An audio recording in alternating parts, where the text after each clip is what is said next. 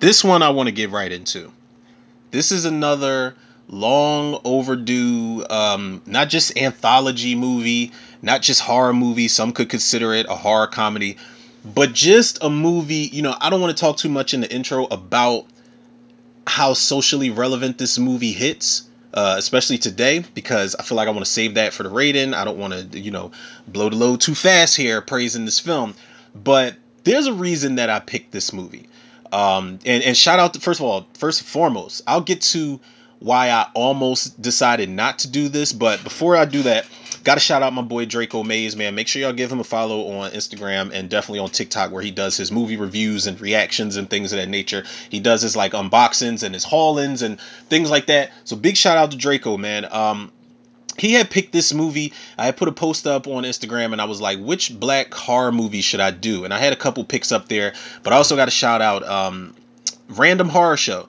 She had picked uh, I think Ganja and Hess. And I got to shout out Be Kind Rewind. She had picked Attack the Block. And what I was going to do initially, I was going to, you know, I was going to play the Jeopardy music in the background. I think I did this uh, like a couple years ago in December. And I ended up picking like Silent Night, Deadly Night 3 or some shit, which was a fuck, man. That was that's PTSD Vietnam flashback type of commentary right there. It was awful. But I was gonna play the Jeopardy music, ball up the pieces of paper, shake them around in the hat, and pick one out at random. But I said I.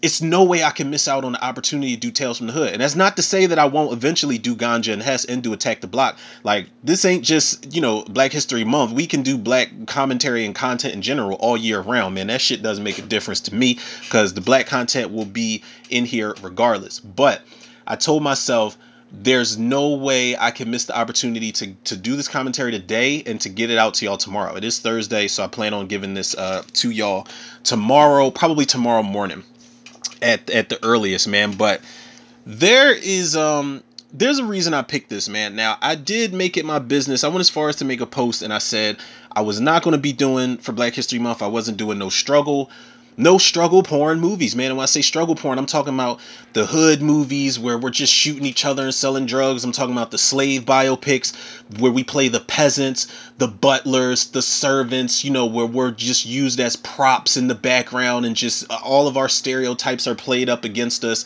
And, you know, I did not want to, I wanted my narrative to stay strong this month. Uh, for sure, man. I thought that that was something that I, I, I really wanted to stand on.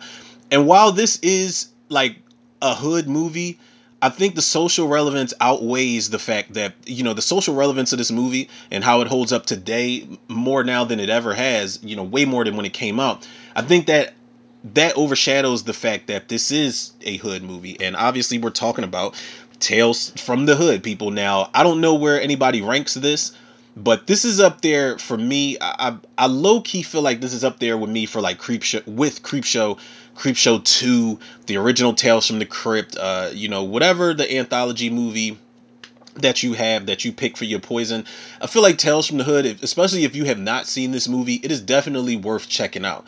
Um, depending on how far you like your anthology movies to go, because this shit goes to like to comedic levels at some point in time and they are very well aware of the comedic elements. Now it does get very heavy handed especially in the last segment. It is very heavy handed and that last segment in particular is one of the reasons i didn't want to include this in this month's commentary but i feel like the way that the world is today and the message that they're trying to get across um, it, it is very heavy handed but it's very relevant man. They check a lot of boxes in this movie man. So again i have to give credit to draco mays for picking this movie. I think uh, he actually reviewed this um, not too long ago man. I think i think i saw that in my um, you know in my feed on tiktok where he reviewed this. I'm not sure exactly what he you know what his rating was for this movie but again y'all can go check out his page on tiktok and make sure y'all give him a follow but Tales from the Hood, man. I remember seeing this as a kid, scared the dog shit out of me, man, on so many different levels. There's one character who's probably, you know, scarier than any of the other supernatural shit that this movie has to offer to us. But this is one of those things where two creative minds come together and magic happens. For me, I'm sorry, this may be blasphemous to some people, especially the horror purists out there. The fact that Rusty Cundieff, uh, I don't know if I'm saying his last name uh, wrong or not, Rusty Cundieff, who um actually is a Pittsburgh, Pennsylvania native, man. PA stand the fuck up. And he's a Sag. So I definitely need this guy on the show, man. I really feel like I sent him a, a DM or something years ago and I just never got a response. But sir, if you are on social media or whatever, if you just so happen to come across this commentary, PA, we gotta stick together, man. You know, Pennsylvania natives and the creatives bars got to stick together man. So we i was about to say we but yeah of course we the listeners everybody we need you on the show for an interview man. I would love to get this guy's take on you know his thought process and the creative process so that went into making this movie. But i'm putting this collaboration with him and darren scott. I'll, I'll get into something darren scott has done that i had no no idea he directed this until last year. Or at least i, I did and it kind of slipped my mind but rusty cundieff and darren scott getting together um, to write and direct this film it's it's very equivalent to you know I, and like i said this may be blasphemous i don't care this is just my opinion. It's like when george a. Romero and stephen king got together for creepshow it's like when robert rodriguez and quentin tarantino got together for grindhouse. You know what i'm saying? Um, these two guys um, who are you know the, the the i don't know what the what the motivation was for this, but they got together and created a classic. You know, I don't even think this is considered a cult classic. I'll go as far as to say this is a classic film in the genre and in the black community for sure, man. This this this movie made a lot of waves back then, man. I remember the trailers, I remember the TV spots, I remember seeing it on VHS for the first time, and I just remember the overall impact it had. It was, you know, word of mouth was crazy back then, and everybody was talking about this movie. Rusty Cundieff, though, um, he has, you know, he's not only an actor, but I'm about to go to like some of his directing credits right now because he was an actor. He played um Tisha Campbell's love interest in the movie Sprung. That's like an underrated black comedy if y'all have not seen it. That shit is wild. But he got his start as a music video director, and I think his first feature film was uh, Fear of a Black Hat. But I had no idea he had did an episode of Clueless. I didn't know he did an episode of Bernie Mac Show, 25 episodes of the Chappelle Show, um, you know, 21 episodes of Wanda Sykes Show. He did um he did. He directed a segment in movie 43. He directed three episodes of Second Generation Wayans. Let me say something about that right there. It is a fucking heinous crime that second generation Wayans. First of all, it shouldn't have been on BET to begin with. It deserved a better network. I'm sorry. I don't we I don't even think black people own BET at this point, man. I don't know what's going on with that and the bidding rights for it or whatever the fuck, but Second generation Wayans deserved more than one season, and it did not deserve all the like the way people slept on it, and then overall just just didn't respond to it well. I hated that for that show, man. That was one of my favorite shows, and I was a little late. I, I was a little late to the party with that show, man. I was so mad that they didn't continue on with that shit, man. But he's had his hand in a lot of shit, man. His partner here, however, who helped him write the script, Darren Scott. Darren Scott, I you know he produced Menace to Society, but I had no idea that this was the director of you know one of my favorite and underrated hood movies. It was actually his um, directorial debut, Caught Up. And Caught Up's got Bokeem Woodbine and Basil Wallace and uh, I think is it is it Melinda Williams? I don't I don't remember the chick's name who played the psychic. She was fine as hell in that movie. But Clifton Powell's in there, man. Uh, it, it's a really Tony Todd pops up at some point. L Cool J and Snoop have cameos in it. It's a really solid cast, man. It's a really gritty and just dark fucking hood movie, man, but it is so many horror elements to it. Speaking of horror elements, Jeffrey Combs is, you know, the reanimator is in the movie Caught Up. If y'all have not seen it and y'all are into um you know the hood movies, Bokeem Woodbine does a pretty good job in that film, man. Uh, I'm looking at Darren Scott's the rest of his credits here. I did not um, know that he directed. My man directed House Party Five. I won't hold that against him because uh, you you still have writing credits in Tales from the Hood, so that's what counts. And you directed uh, Caught Up, but I did not know he directed Deep Blue Sea too. I I I saw Deep Blue Sea too. I did. Uh, I I'm not even gonna lie. I'm not gonna sugarcoat the shit. Y'all know I'm gonna keep it a bean like I always do. I wish I hadn't. I'm not a fan of that movie, man. But I am a fan of this one, and I will give credit to Rusty Cundieff and Darren Scott where need be. And also, I think this was either produced or executive produced by Spike Lee. So getting a seal of approval um, for a horror anthology that's for the culture, but you know, getting a seal of approval from Spike Lee, that was major, especially in the 90s. When did this come out? 95 when Spike Lee was on, like, man, I mean, it's not like he stopped being relevant, but Spike at the time is just like he was he was becoming a much different force in nature, man. But the cast in here stacked top to fucking bottom, man. You got the late great Clarence Williams the third playing Mr. Sims here. He is absolutely fantastic in this movie. Corbin Bernsen, Joe Torry, Deandre Bonds. I just was singing Deandre Bonds praises um, and saying how he terrified me in Snowfall. I was just doing commentary for The Wood. Y'all can check that out if y'all want. Samuel Monroe Jr. who's in here, and this motherfucker, he's he's like he's like the black Michael Rapaport, where I don't know if I would trust him in real life because of the characters he plays.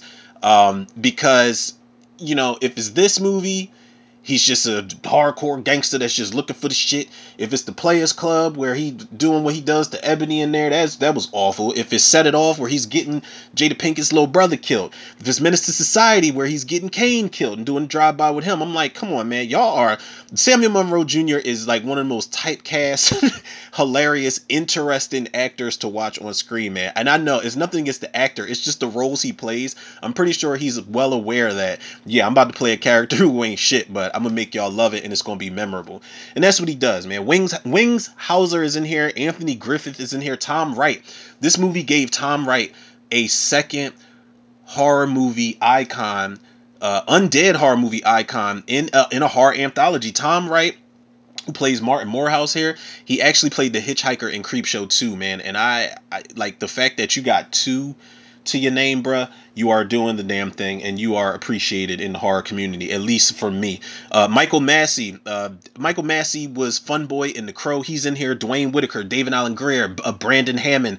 Like I said, Rusty Cundieff is an actor who is in this movie too. Paula Jai Parker, who was everything at the time.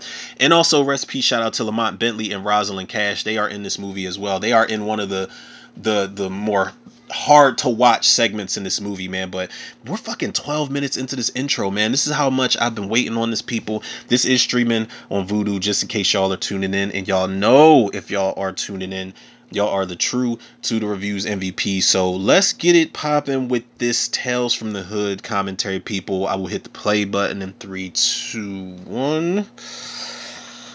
I'm ready. I'm ready.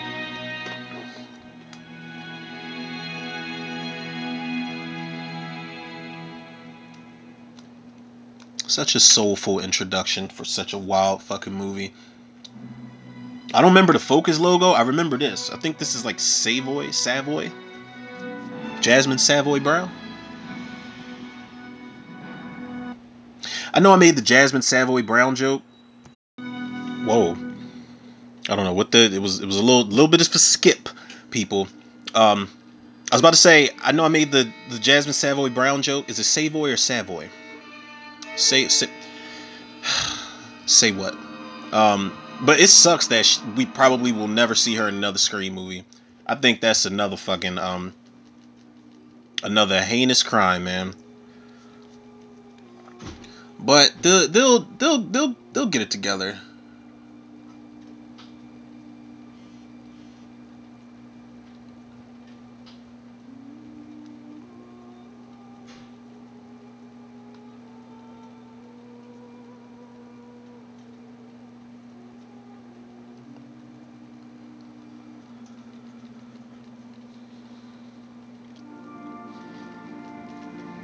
It's a cool intro, man. Uh, it's I, I feel like I feel like it's the calm before the storm.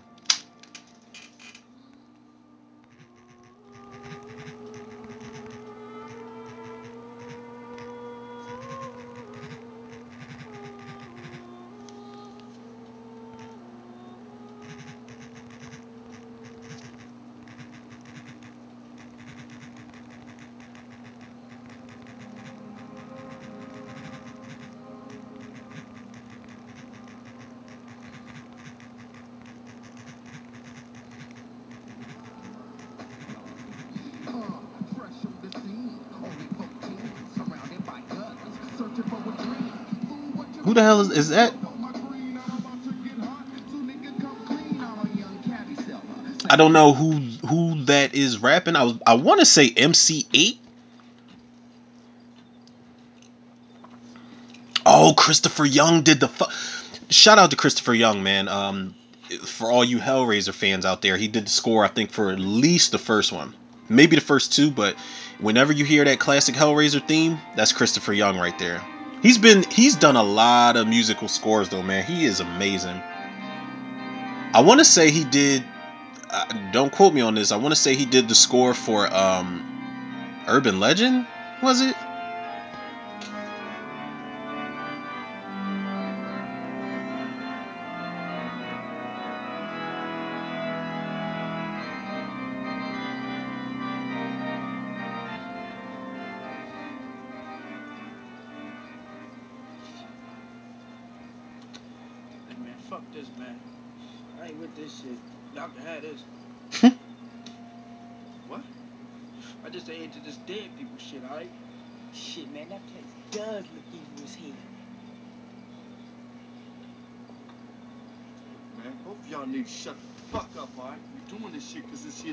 Business, man.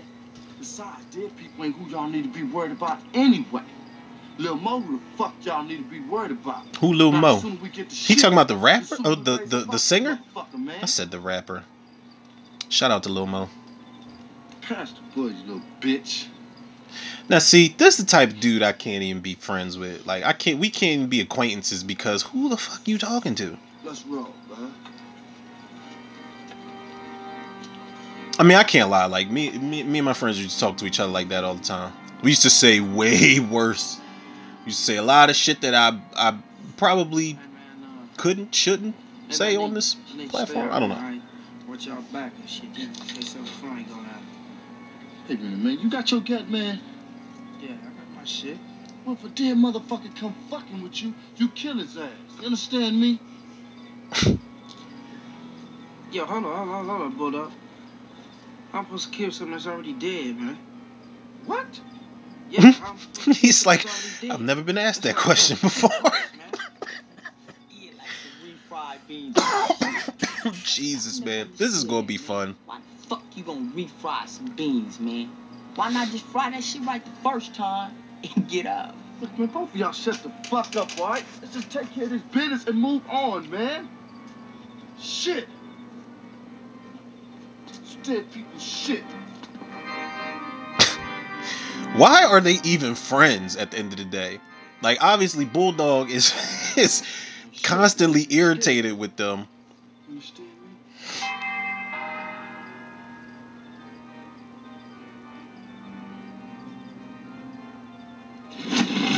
Oh, Oh boy.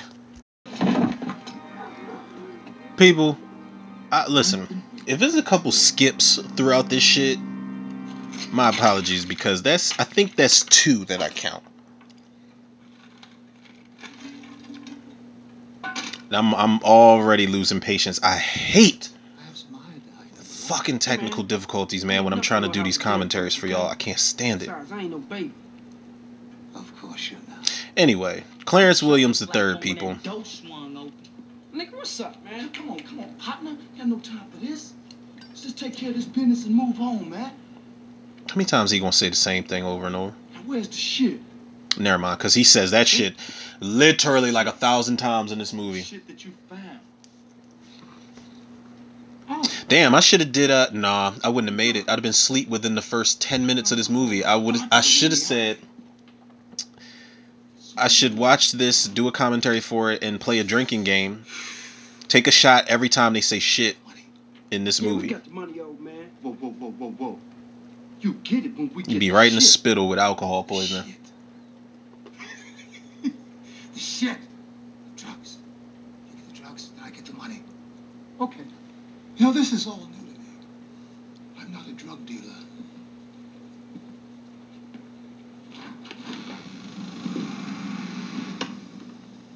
I'm a mortician. The only drugs I Clarence Williams III, he is having a ball in this role, man. He is into it. I wouldn't be surprised if he stayed in character throughout the course of this filming. You know what keeps them from smelling and decomposing. All right, Hannibal Lecter. He's like, Hey, so what happened to him? Oh, they say he went crazy. Death. It comes in many strange packages. Hey man, I don't need to be hearing this. Meanwhile, he's got a package. Kill that noise, He's man. got a package in the closet that just says death on it. Don't worry. You'll get the shit. You'll be knee deep in the shit. I've got it hid. There's so much. I couldn't even lift it all myself. I'll tell you about old Clarence here along the way. How Yes, of course. just awkward and Hmm? disturbing does it have to be? Like when you're an actor or an actress and you have to like do a scene where you are in a casket. I think that is so. It's just I don't know. There there was an interview where Danielle Harris said that she would never. She was in you know in Halloween Five where she has to get into the casket and Michael's about to kill her. She said she would never do anything like that in her adult career.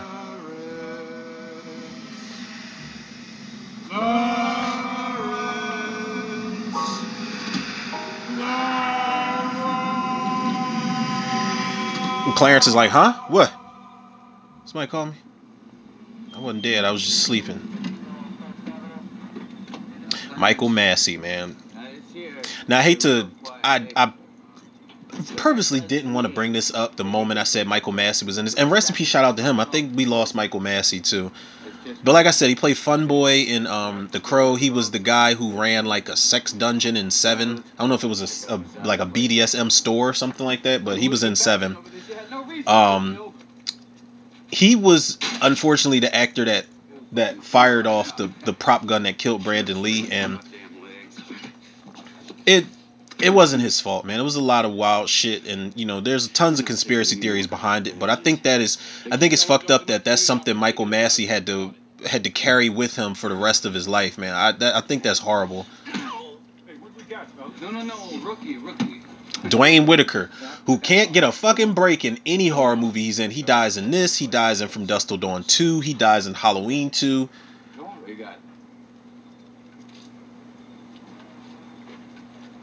And he's also that creepy uh you know weird motherfucker in pulp fiction he's one of the two i don't, I don't even I, can't even really i don't want to say what he does to. Ving Rhames, but he he doesn't do it but he watches it and he's like kind of cheering it on Big mouth, goddamn son of a bitch. whoa I've got nothing against good cops. You what? insults I said 101 I've got nothing against good cops, but I will see low-life scum like you run out of the department. right You shut the fuck up. Oof. This is rough. And then listen, his reaction of just swinging on Strom like that, fuck yeah. Oh. I think this is um is this Strange Fruit? I know it's Billie Holiday. But this was I remember being a kid watching this scene, watching them beat the hell out of this black man and I it's, it's not that I didn't understand it. I just couldn't believe I was seeing this on screen. You know, it's bad enough it's a horror movie, but to see this this happen, that's why I said it's a lot of it's a lot of social relevance to this movie, and it checks so many boxes in the black community, man. Son of a bitch. It's not bad enough they they, they beat the fuck out of him, but you got to choke him to death too. This Martin Morehouse. Didn't recognize him. What the hell's Fuck off. He said, "Fuck off." But this this happens. You know, like I don't. It's no way. I was about to say I don't mean to get heavy handed here and, and and talk about certain topics, but there's no way I can watch this movie and, and, and stay quiet about it. This is happening. I'm, you know, not so much all over the world, but in the United States, we see this happen way too often. It's too televised. It's too common. It's just too regular at this point to see black men either unjustly abused, unjustly arrested, or just flat out murdered by these cops, man. This is why I said that this movie, watching this in, in 2024, is crazy how relevant it is. And what he's about to say, what Michael Massee's about to say, Yep. Who the fuck are you to judge them? Shit, man, you got a green dick. Those two guys have been risking their asses on the street for years. See, the fucker went for Strom's gun. Shit. Oh, no. Maybe those two guys went too far tonight. Maybe it was all a mistake. But next time, it could be you. So, you know, you don't ever roll over. And you never rat out a fellow officer. And you never he's like, get the fuck off my chin, bruh. break the code. Never break the code. And this is what people mean online when they say, you know, it's blue back to blue. You know what I'm saying? they don't give a fuck what color you are, like especially if you black, but if you ain't blue, then they don't give a shit, man. And you have a lot of cops that do that. You never break the code, you never go against the grain. You know, they will cast you out if you go against the grain. And I feel bad for a lot of a lot of the good cops out here because they there are really good, dedicated, loyal, trustworthy cops in in the world, man. And I feel like shit like this that really happens in real life, they get looked over. Um, they get categorized because it's like, oh well, y'all all back each other, so there can't be any good ones out here, right? That's just the thought process we have. And the fact that a lot of cops don't speak out against shit like this when it happens, it makes it even worse. The cops are dealing drugs. On the six precinct. Oh, he doped them up. Oh, fucking needles. Mark Morehouse is like, I'm um, trying not to fall asleep, but I can't stop rolling over. Planted the drugs on him and all of that shit, man. This was well deserved. Like, I, you know, these little morality tales and these comeuppance moments and these anthologies are so sweet to watch, man. The, the cops deserved it. And he says to Clarence at some point in time, he's like, Where were you when I needed you, brother? Because he did not speak out on it. Or maybe he did speak out on it and they, they threw him off the force. I'm not sure how that whole thing went, but Clarence is not a cop after this sequence.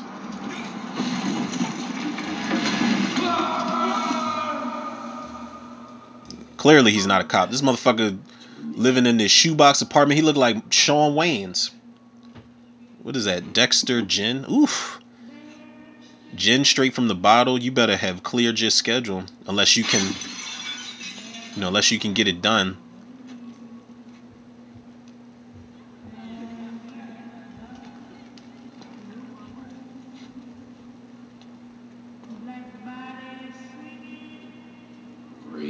I love this shot. How the camera just I, don't know if, if it's necessarily a trick shot, but the way that it spin I don't know if he's spinning.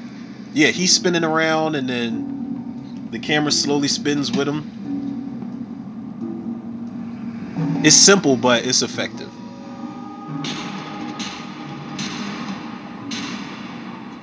This was insane. Like, why they, they had to have him crucified? This was it was insane.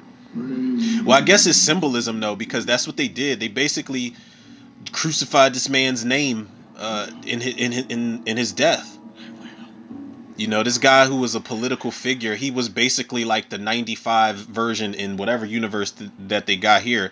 He was like their version of like Malcolm X or Martin Luther King or something like that, or at least trying to be. He was trying to clean up the streets, get rid of the dirty cops, and they they they fucked him over, fucked his whole legacy over, and people probably were like, "Oh my God, I didn't know Martin Morehouse was into that." Officer. A minute I thought you weren't going to show. Man, he looks like fly covered shit. So what? Look like fly covered shit there, Clarence. Haven't seen you in a long time. Have we ever seen shit that wasn't covered in flies? Miss you, pal. You had the number. You should have reached out and touched the brother. you could have told him how to reach out and touch your brother, couldn't you, Strom? Now, Clarence, Strom's like, "Why you gotta put my business out in the street?" come on. Come on. On down from the grave. Now, let me ask you this, son. What the fuck you call us This is here terrifying, man. Like you? No, he no, no. He called them What'd you call us out here for? to you know in the cemetery. We're gonna go see Martin Morehouse, the man you murdered. Like thi- this is dark. Our anniversary. You remember, don't you? One year ago today. I fell for your bullshit. New Nitric believed that Strom and Billy were going to take Morehouse to the hospital. Shut the fuck up! you don't get it, do you? We tried to take him. Wings Hauser is actually Cole Hauser's brother. Just You can see it too. Up, boy. Cut the shit. Shut the fuck up. Cut the shit! like two siblings It arguing. never did make any sense. Just say it. David. Hey, Clarence. We go down. You go down. Yeah, that's right, Clarence. You go down. You guys Damn. You ruined his name. I should have turned you in instead of just quitting the force. You quit because you're a pussy. You're a goddamn pussy. Strom is terrible at insults, man. He just like he just, he's not too quick on his feet. Do is pay our respects. What do you mean? Pay respects. Pay Martin Morehouse a real visit. Mm, mm, mm. Or are you too much of a pussy to visit him? Fucking fruitcake. I'm supposed to visit a dead guy. Are you saying you want us to go out to Morehouse's grave with you? That's exactly what I'm saying. Excuse me. Excuse me. huh? Fuck. He says, "Excuse me." he's, he's so well mannered in that moment. Will that be the end of it? You'll be satisfied. I'll be totally satisfied. Well, in that case, I don't think there's a problem. I got no problem. You guys agree? Follow me, fellas. Lead the way. Let's go. Hey, what the fuck are we doing? Clarence won't be making it back. They thought they had that shit all figured out.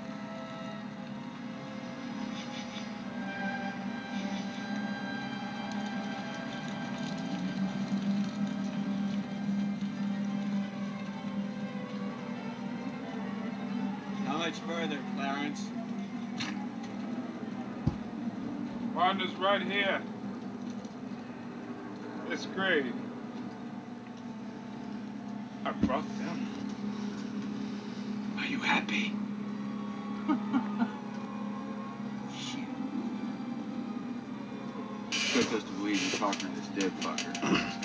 You know, I mentioned um, Quite frankly, I don't know what to expect. I, I mentioned Duane Whitaker being in all of these horror movies. I'm good at that. One of the movies I mentioned was from Dusk Till Dawn 2.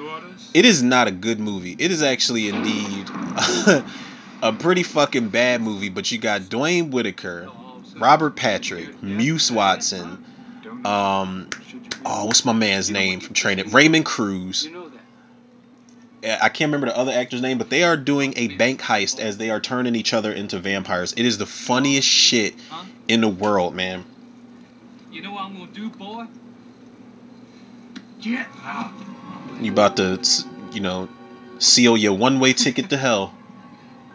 I'm gonna piss on. I'm gonna piss on his grave. I'm not gonna lie, there is so much ADR that was done for this movie, man, because I remember seeing a work print version for this, and obviously the music was different.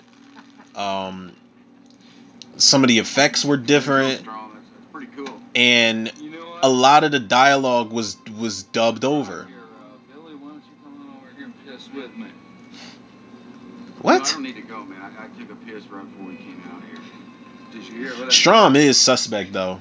Did you hear what I said? Come piss with me. For Christ's sake, Strom, leave him alone. He's like he doesn't want to take a piss. He can't pee in front of anybody. Billy's like that dude from Waiting, the dude that he couldn't pee in front of people. That guy standing next to him minding his business at the urinal. He's like, "Quit staring at my dick." Believe the old lizard, I guess. They should have put him in Tales from the Hood.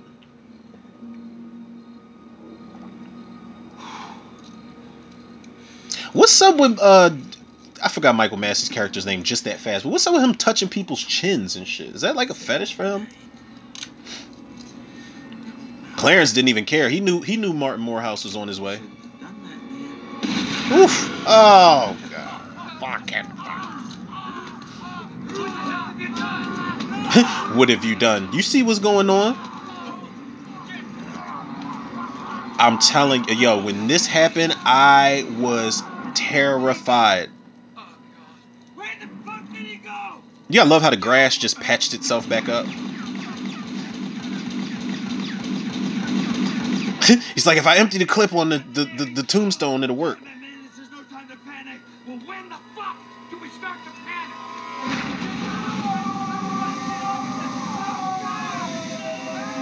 I'm telling y'all, man, this this this shit freaked me out. All if you want to have a terrifying segment in in your anthology, just put Tom Wright as an undead killer.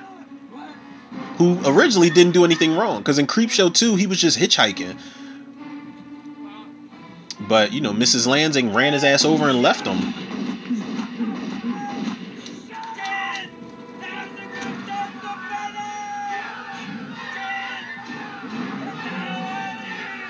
He's like, damn, bullets ain't shit. He's scared to death, yo.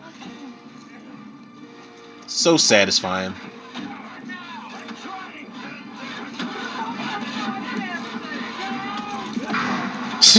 He's like, it's a horror movie. You know the car's not gonna start right away.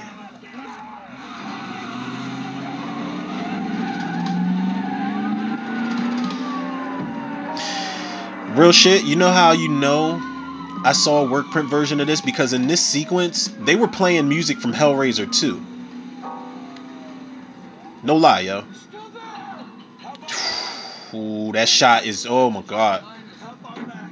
Mm. Martin Morehouse, he put the pack boosters on to catch up to them.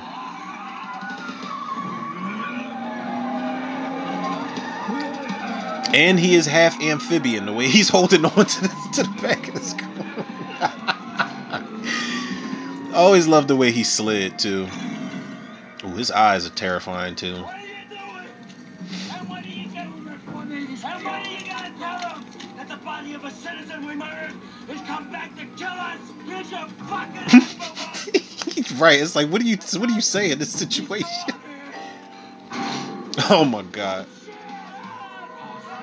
Martin Morehouse is he he teleports like Jason.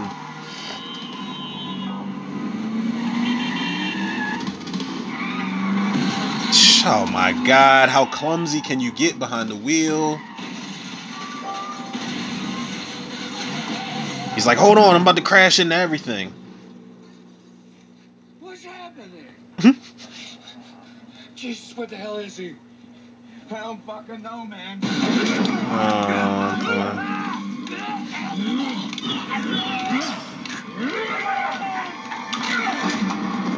Uh, getting, getting, getting, get, get, get, get, get. I was getting some head.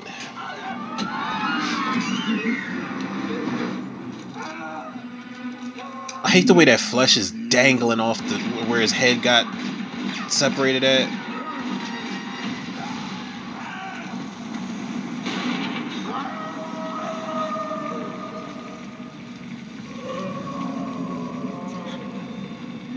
I love the way his groans echo like that. Cause it lets you know, like, he's not just zombified. Like, you are dealing with supernatural Martin Morehouse at this point. He is undead, supernatural. This is beyond Jason Voorhees and, Jason Lives territory. He can make shit levitate. He can make grass patch itself back up. Oh, they do the same thing with this shot right here. How he spun around and then the cam. I love it.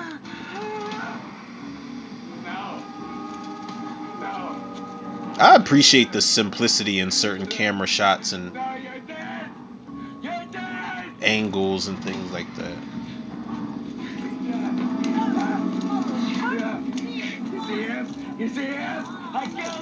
And the irony for Michael Massee's character to find himself in this alleyway with the fiends and you know they looking at him like, yo, bro, you on the wrong side of the tracks.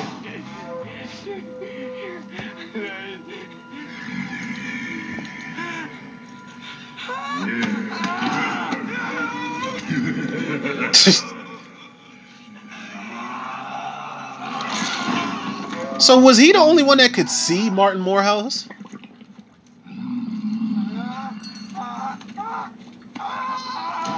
Or were they just like, yeah, I knew I knew he wasn't dead. What's up, Martin? Oh god, not the. Even if he stuck him with that one needle, he's done for. All types of diseases. Oh god, and his back hit the fucking. Oh no. You've you've already got every disease known to man.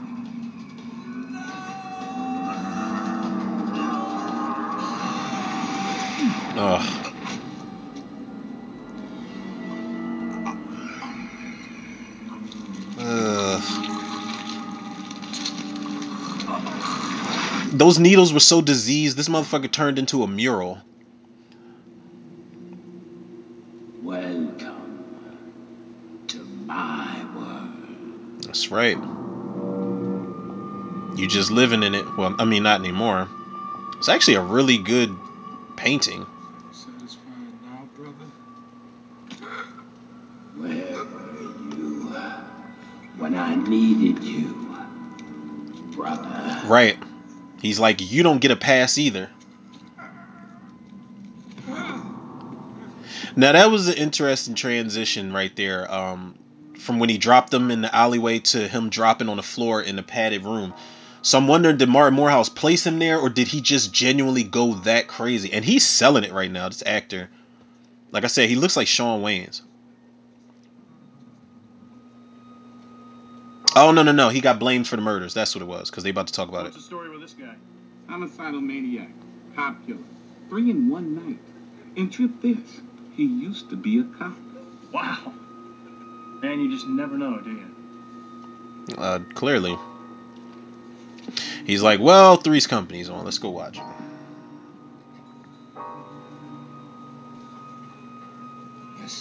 Yeah, he sold it, man. The way that he's just talking to himself like that in a straight jacket, that was great. Talk about some insane in the membrane type of shit.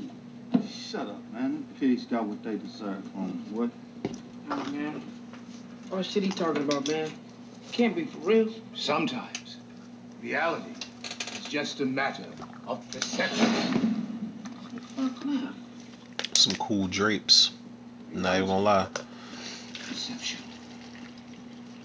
A cornucopia. A clash of divergent ideas. Come on, man. Man, what type of shit? What the fuck happening? Can we just get our shit and go? Joe Torry was over it. Joe Torry didn't he didn't want to be there in the first fucking place. And I love that he stays true to his character where he's just like, yo, can we just get our shit and go? A boy named Walt. Oh, this is the Brandon Hammond uh, segment. Brandon Hammond, uh, I think his birthday just recently passed. Because I saw Vivica Fox put a picture of him and her up there. Um, Brandon Hammond, low key, is was. I mean, he's he's still around for sure. But he was one of, the, and I think I said this when I did um, Soul Food commentary. He was one of the best child actors, yo. Between this Soul Food, I didn't even know until like 2008 or nine that he was in Blue Hill Avenue. He played young E-Bone and that shit. But he's great, man, in this movie. And he's always been great at at emotion. Like this and Soul Food for sure. Like his emotional moments where he's got to cry is are, are are really good, man.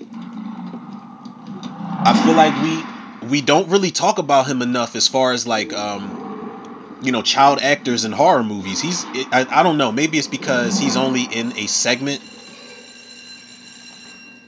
And there's our director right there, people. everybody take your seats. He's a director that um a lot of times when these directors put themselves in movies, it doesn't always work out. They're kind of just in there like, "Hey, I'm the director. I, wrote a role for myself." Even Quentin Tarantino does that shit sometimes, and it just doesn't work. But this this guy pulls it off, man, because he's such a cool teacher. He's that teacher that wants to find out what's going on at home with a student. God, I hate these fucking kids. Oh, I hate, I hate that fucking kid, man.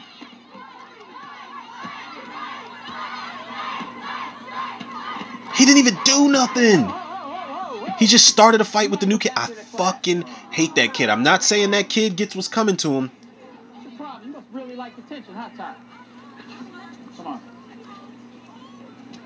Oh, I, I oh, even as a kid, like I wasn't, you know, I, I didn't walk around as a kid like I was some tough guy. I hated fighting as a kid. I used to get bullied as a kid, man. But that motherfucking kid, that's why I'm like, that's one of those kids where I'd be like, okay, I'm, I'm about sick of you. Did Tyrone hit you in the eye? That didn't just happen. It's a couple of days old. Look at the coloring. All right, lady, damn. Tyrone didn't hit you. Well, who did? Was it one of the other boys? Walter.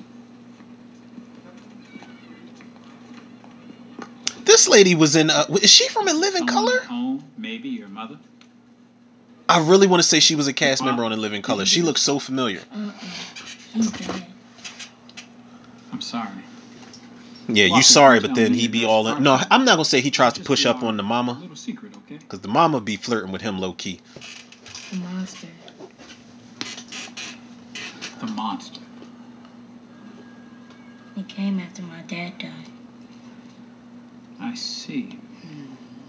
She's on that clipboard like, yeah, we got another crazy one on our hands. I'm gonna be here to listen, okay? And you know, even though, uh, He said no one would believe me. damn, and you feel so bad for him in this movie, man.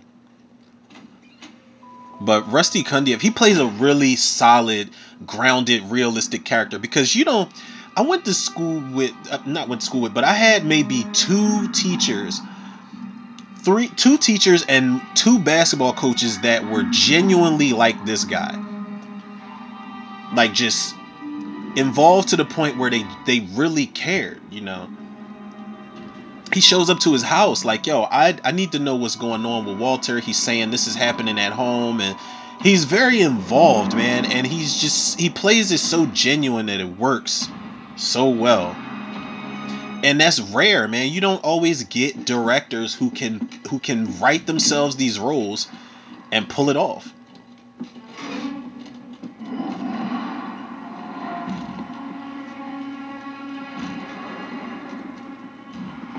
Now, if he's a monster, don't you think you needed more instead other than a toy chest and a clothes hamper to keep the door closed?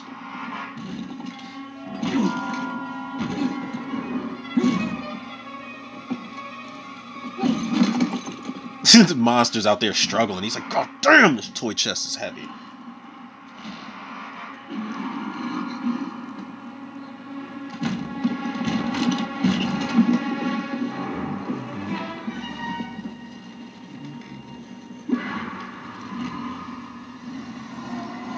At hand.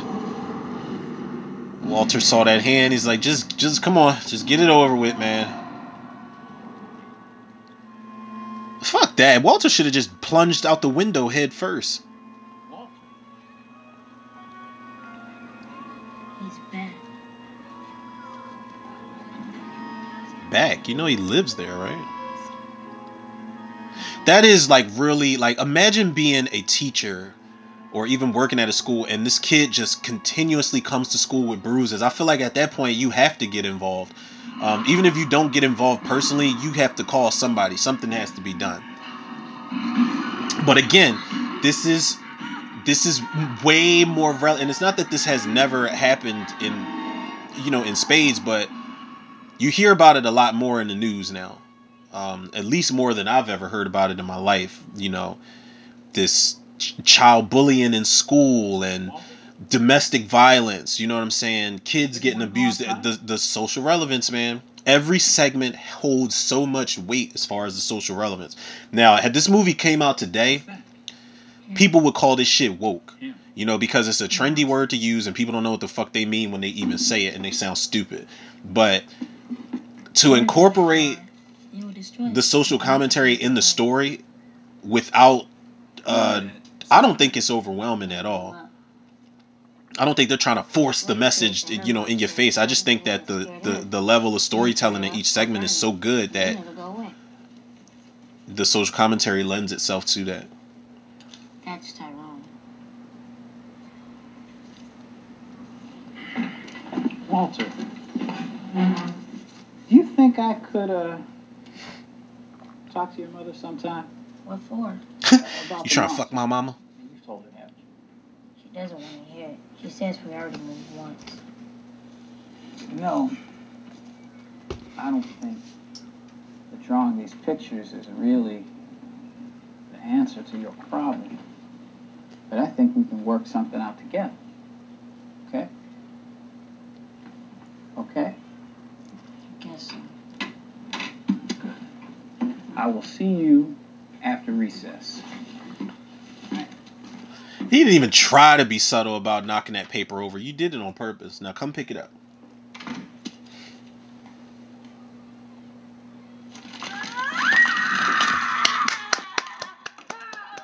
And you scream like a girl, punk ass young boy. I'm not saying he deserved it, but fuck him. What happened to him? He was running in the building after recess and fell down the stairs. Good. Well, did somebody shove him? No, he No? just fell. Sort of collapsed. But you know it makes no sense. How do you break both arms and legs falling down? Well, Boy must have had weak bones. not enough calcium. That's what happens when you're a bitch.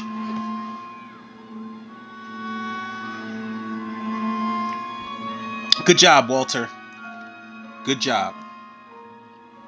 Now draw pictures of the rest of the bullies and let them know. Tell your friends about me.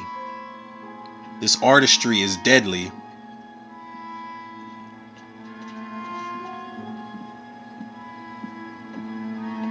If I, you know, if I had Walter's talent, I don't know how it works with objects as opposed to him drawing people. I'm just gonna draw a million dollars, straight like Um, that. Mr. Garvey, I'm uh, one of Walter's teachers from school. Paula Jai Parker, man. Um, yeah, they had to do a slow top to or or bottom to top. Uh. Is there a problem? mm. No, no. Mm-mm. Um, Mrs. Miss Miss.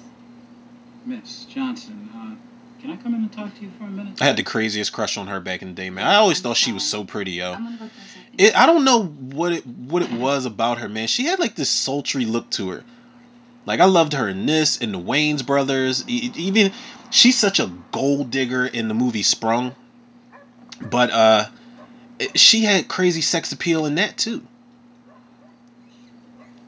And she was in this. Uh, it's the Spike Lee movie called She Hate Me. I, listen, if y'all have not seen She Hate Me, it is one of the wildest Spike Lee movies I have ever seen. He seems to be having some problems. Um, I'll just say this: Anthony Mackie is uh, a human sperm bank in that movie. Uh, he he's he is? Paid I mean, I don't care to if that problem. impregnate lesbian couples or not lesbian yeah lesbian women lesbian couples whatever case may be and Yeah, step into the movie is wild Um, she's in it anthony mackie's in it um i think jim brown is in it a lot of bruises. uh god damn Q-Tip's in it at some point boy's clumsy. He's always falling over something. kerry washington's in it uh, uh Not Dania. Ramirez is in it. it. It is it is a wild movie. I promise y'all. Certainly not. She was on his But, top. uh, Like she smiled too. Like yeah, does you seem see to it. have a strange preoccupation with monsters. I mean, a monster in particular that he says lives here in the house. Sounds silly, but Walter! listen, there's no need to bring Walter Look. I told that boy about going on with these stories. I can't have it. Walter! I said get your narrow behind in this kitchen now! Miss Johnson Said I every just black came to mother ever. To you. Get over here. What is your problem? Now, why the hell are you going on telling this man these crazy stories? Didn't I tell you to stop with all this monster foolishness, didn't I?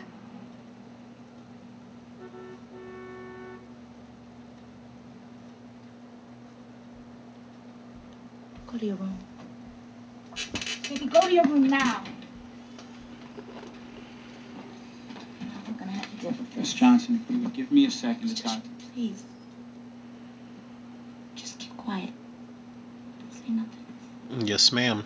You can tell how terrified they are of David Alan Grier in this movie, yo. Well, why are you just standing there? Why the hell didn't you get the door?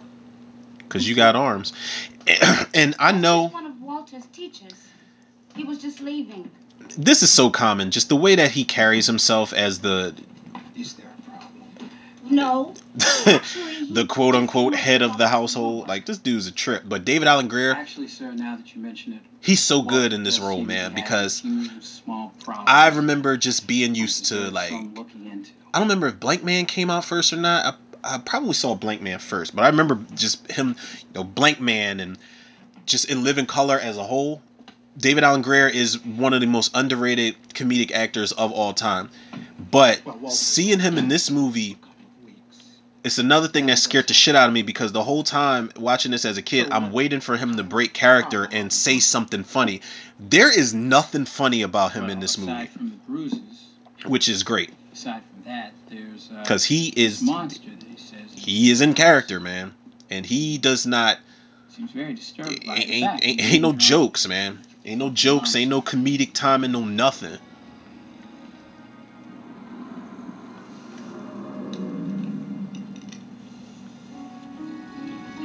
He uh, thinks he needs to kill the monster. I mean, he, he really believes the way he looked at her when he said kill, he's like, oh really? I'll talk to him. That's it. You'll just talk to him. Oh my god. I will Talk to him. I swear my dog he, he he waits until I record to do this shit.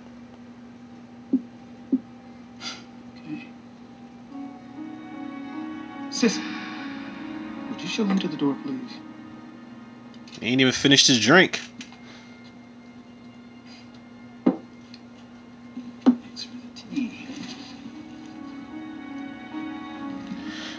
Look how he's looking at him, yo. He's like, oh yeah. He's like, I've been whooping this boy's ass throughout the whole movie, but it now.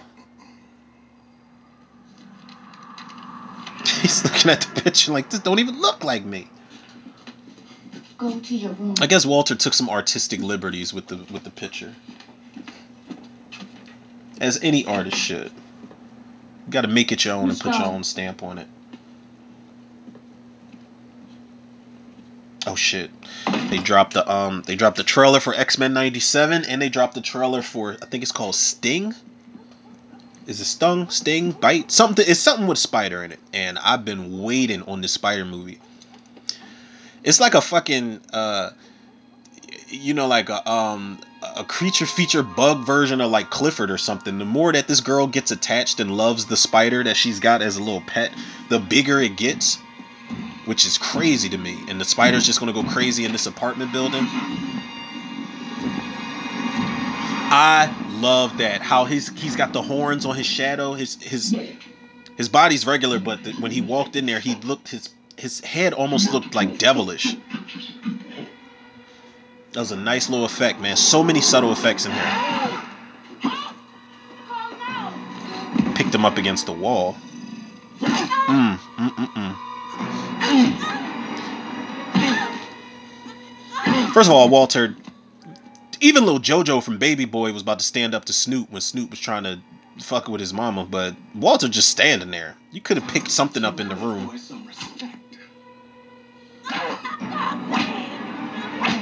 Walter, you ain't even trying to help.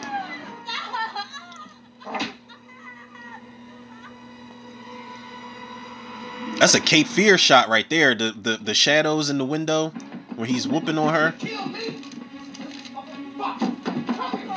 He jumped over the railing. Speaking of teachers getting heavily involved, man. Your ass is mine. Oh, you gonna draw a picture somebody, make them look like a monster? What, you think that shit is funny? Uh, well, yeah, you got a tattoo on your arm that says monster.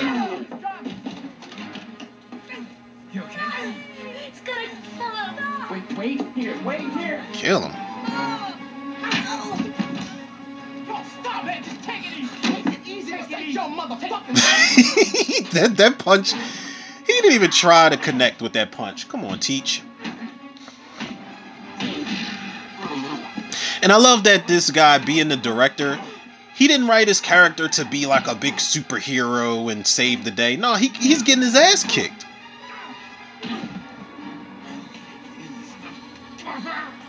He couldn't believe he told him to take it easy. He had to repeat it.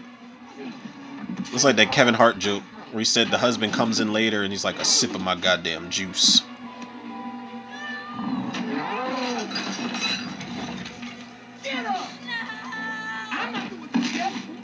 Jesus.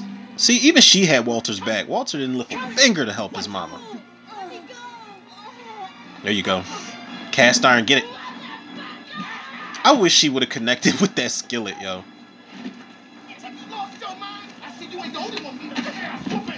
Jesus.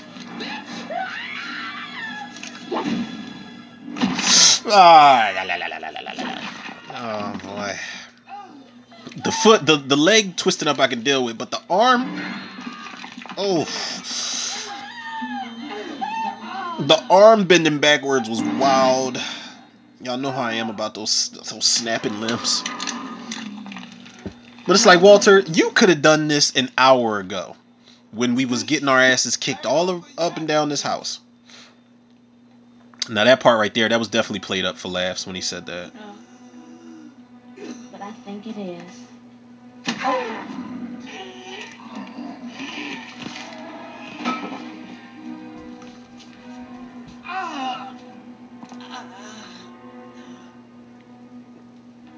Just turned him into a whole pretzel. What are you gonna do? Brought him here like this. No one's gonna believe us. Don't worry. Nobody's gonna find out anything.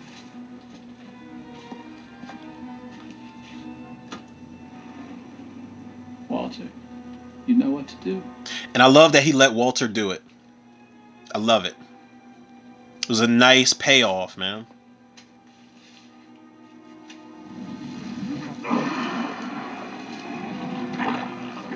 Ew.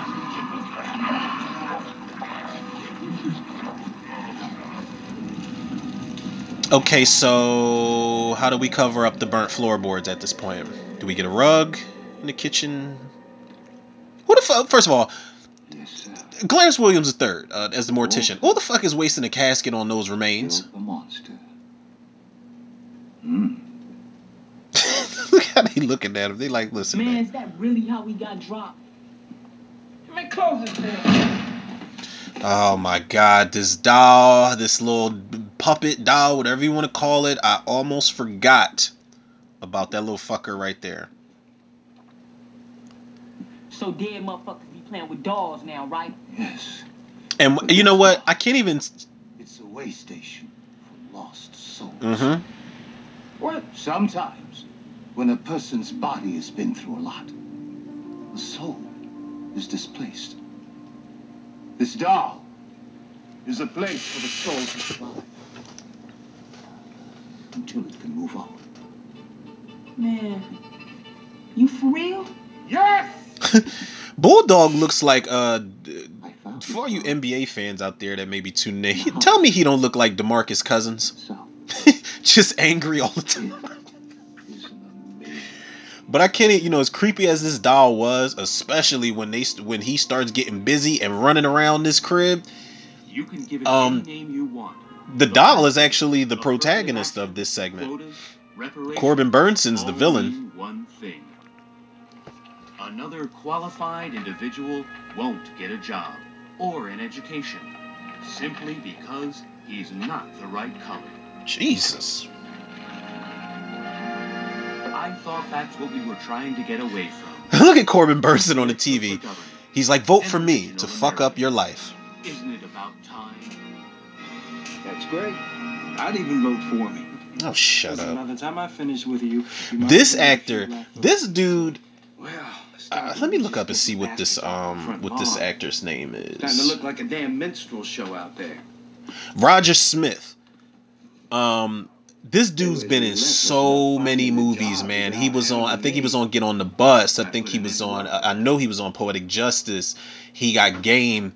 He's in so many movies. Beyond the The crazy thing is, I I kind of liked his character um in Poetic Justice, where he's like the the gay There hairstylist. seems to be an additional I, I, I, forg- I think his name was Haywood or something like that. Rogers, can you And I don't think they ever explain It's disturbing enough. like he gets a phone call at some point in the movie and it just fucks up the rest of his day. But the real slap He's just slumped in the chair, just plain faced, and he's not even talking about it. But he's ready to fight the dude Dexter that works in the hair salon, and he's like, "I got your bitch." To set up camp. Can anything be done? Well, there are certain things that we plan to do. There ain't nothing we need to do. Whoa. We're gonna take care of it. They're gonna make him pay for being here. Who will make him pay, The souls. The souls are gonna make him pay. They're gonna make him pay for being here. Miss Cobb was the keeper of the souls. And now there's no peace. There was peace, but there's no peace in the dollhouse now. Jesus, he is he is he is into it, man. He reminds me of like when Mike Epps spoofed that um was it Charles Ramsey or somebody that found the missing girls? When- It was it reminds me of when Mike Epps spoofed it. He was like, it was Tootie or Blair. Somebody from Facts of Life was in that house. Because anytime it's a news report, I like listen, I hate to say it, it's always one it's gonna be that one black person that runs up. I'm gonna tell you what happened for real. We found a leprechaun in the tree. The old man snapped. Turned into a massacre. Hundreds of slaves. Lynchings, burnings. Twelve bodies hanging from that tree alone. Sounds so proud of it too. grave up on the hill. Sick bastard. Now fools believe that their souls never rested till Corbin Bernsen, though, he's a great actor, man, and uh, bought the place and it's him being a great actor plays into the fact that he, his role here is he is written, his character is written to make you absolutely hate him, and he's such a good actor that he plays, he he makes it work. Word is, they remain in the house right to this day. But this social relevance here, um, I don't want to get too into it and and get repetitive by the time I do the rating. I figured the little black But- bastards might be worth something, but Politics. no, I never found any. Racist politicians. Now they feed You know the whole smoke and mirrors. Uh, let me let me play my part and try to get the black vote. But when them curtains close, when them doors close, when them cameras is off, it's gonna be every racial slur you can think of thrown around between the the politician that's running and his closest person to him.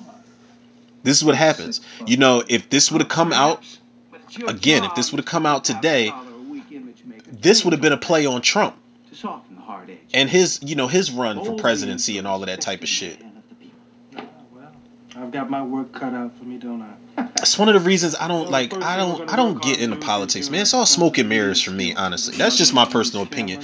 It's one of the reasons that I say like in the in the Cinemaniacs group on the on the platform, you know, religion and politics is always off limits for me for the most part. I just it, it's just not it does not fit the narrative. It's not something that I plan to just get into as far as a topic goes. Don't you think? I'm gonna paint the whole place over. I just let people have it, man. I remember somebody, I went to my uncle's crib, man, and they were down there. They start talking about politics and start talking about Trump and Biden. I just went upstairs. I went upstairs and sat on the couch and just scrolled on the phone for a little bit. I said, I'm not about to. Not only am I not going to take part in the conversation like that, but I don't want to be around it.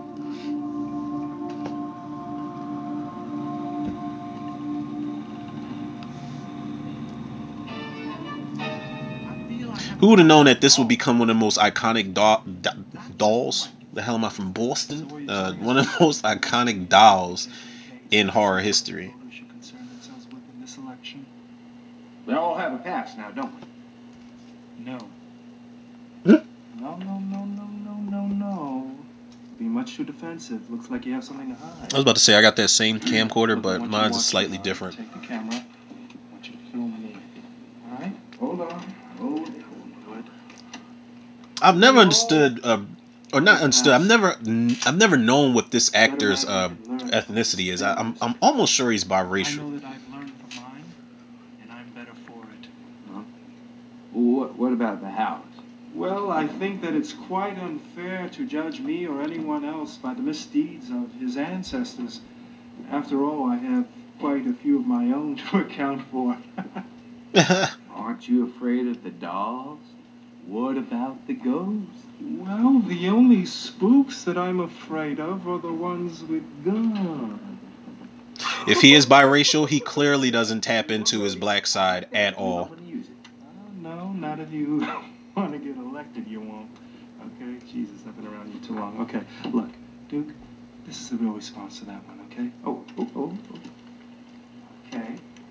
You know, I'm not concerned with the ghost stories. I'm concerned with traditional American values. Original. The hell he tried to recreate the psycho stairs fall? Ooh. Night night. but the way that he like was losing his balance before he actually fell, it reminded me of when wasn't as great as a shot. You know, not to take away from uh, this director, but it reminds me of when Hitchcock did that. I, I don't even know whether to call it a dolly zoom, but it was that insane shot he did where the guy gets he gets stabbed and he's falling down the steps in Psycho. To eternal life. The rumor that Mr. Willis's death was the result of some mysterious circumstance. Everything's a fucking conspiracy theory with you people, huh? Don't you think it would help your position with the black community if you simply left Wilkes Manor and found another residence? Yeah, I think it's unfair to judge me or any other person by the misdeeds of their ancestors. Besides, I have many misdeeds of my own to account for.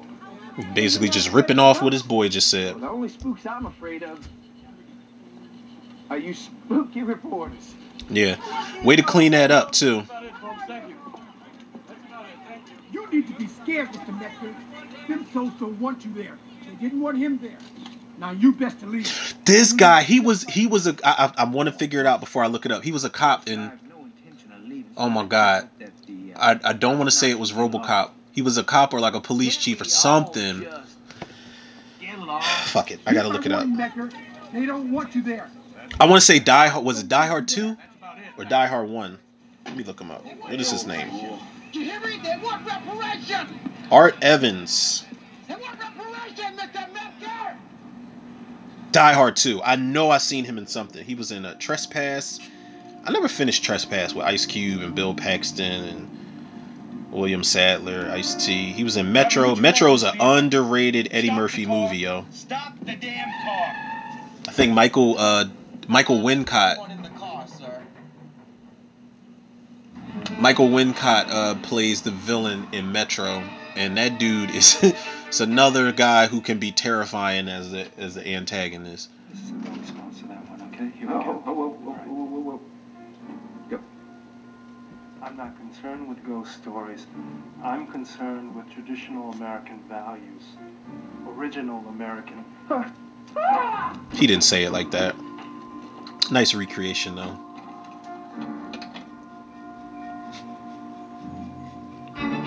It's like, did that doll just trip him?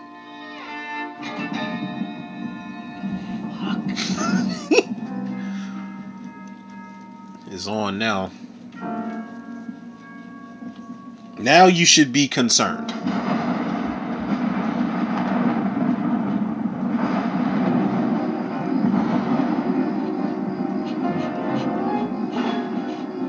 This is a pretty tall POV shot for a doll so little.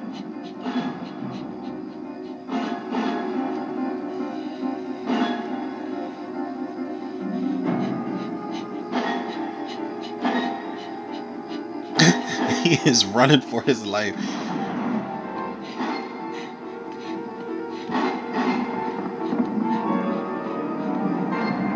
I, I need you or Janet to give me a call. Uh, there's something wrong here. Bruce, At least the doll knocked.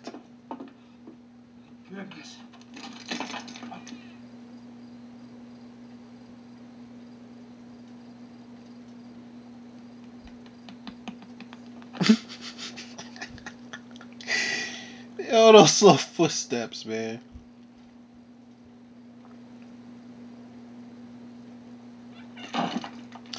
Oh, it's Lynn Whitfield's birthday today. Whitfield? Win? Whit win? It's Whitfield, uh, from The Chi and Thin Line Between Love and Hate and Eve's Bayou. She is uh, another underrated actress. I can't wait to see more of her in The Chi. The Chi is actually about to come back on, I think, next month. You think you and some old voodoo bitch could scare me out of my house? Whoa. I don't care how many slaves died here. I, didn't kill. I did. You get no reparations. No reparations!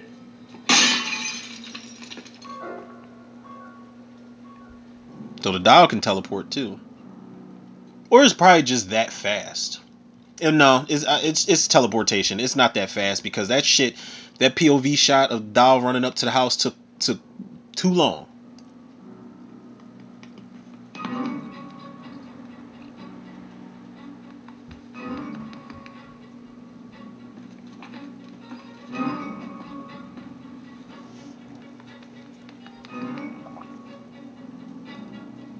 Even like, look, man. Even if the dolls weren't didn't have souls trapped inside of them, what did you think was going to happen if you moved into a fucking, you know, like a, a master plantation house?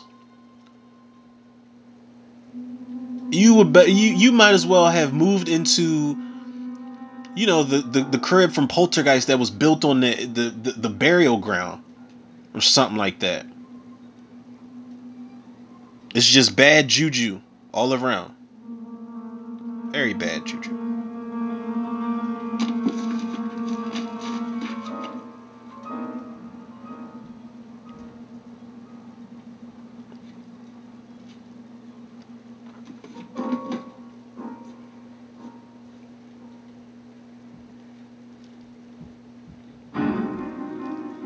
This you know this probably is they didn't know it but they were making with this segment a loose biopic of Trump's first night in the White House probably. He probably was running around with flagpoles and beating the shit out of paintings in there.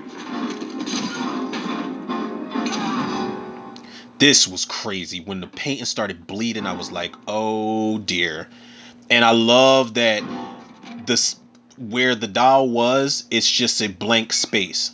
And the more he looks at that picture, the more blank spaces pop up and dolls come out. I love that.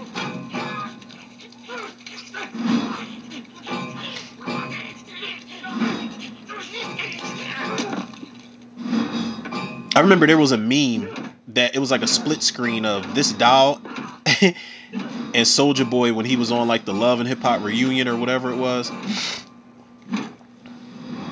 Pretty good uh, side by side comparison if you ask me. Whoa, buddy. Now that's racist. Yo, this doll had him stressed. this doll had him stressed out.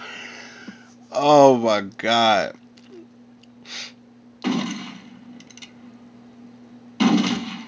And you're a horrible shot.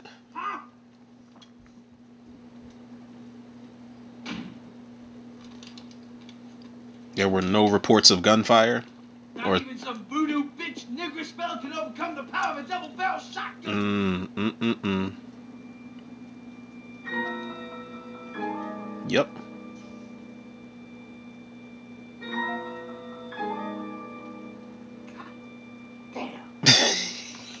He's like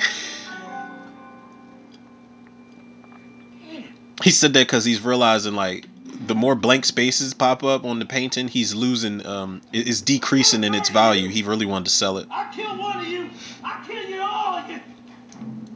You little nigglings. That that would be like the most racist version of Gremlins ever, like the Nigglins. Why have they never done this? I mean, obviously because it's a fucking racist ass title, but why would they? Ne- why have? Why has nobody ever spoofed the Gremlins and had these dolls running around killing racist people, man? And call it the Nigglins. Jesus. I hope I don't get canceled for this, for this fucking segment, man. it's a fine line I gotta walk here with this with this segment in particular.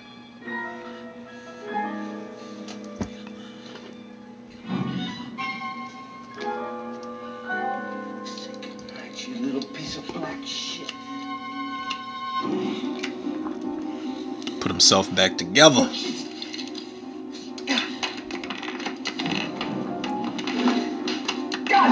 I love that. In any movie where somebody's just so nervous that they can't even load up the gun, I love it.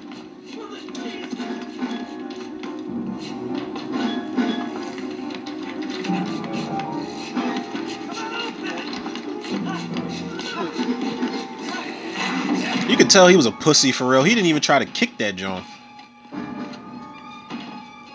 That thing would have gotten punted. Like, listen, I'll be watching Child's Play nowadays, and I, I look back on the earlier movies, um, and I'm just like, where they tried to make it scary, especially the first one, and I'm like, nobody thought to kick, Ch- like, to fucking go for a field goal with Chucky. Just kick his ass into the next film or something like that.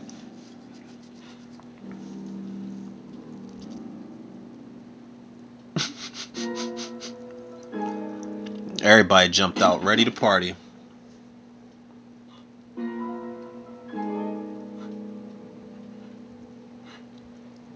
Different uh, story and kind of anthology entirely, but there's this thing called Nightmares and Dreamscapes that I think is based off of short stories by Stephen King.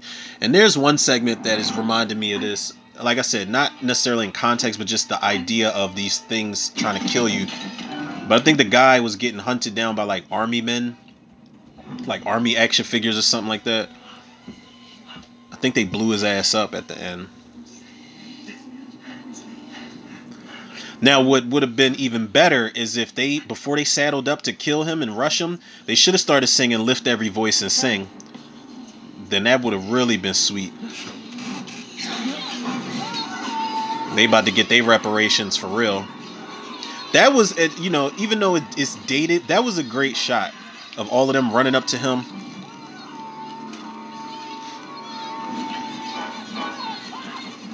Even she popped out. She's like, "Yep, I need a front row seat to this."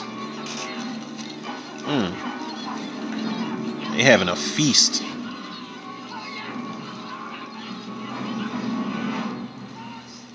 Now, did they pull his tongue out? What was that? Now down it. I mean, fuck a body. This is bullshit, Bulldog. Now, what's up? You gonna show us what we came here to get or what? Really though.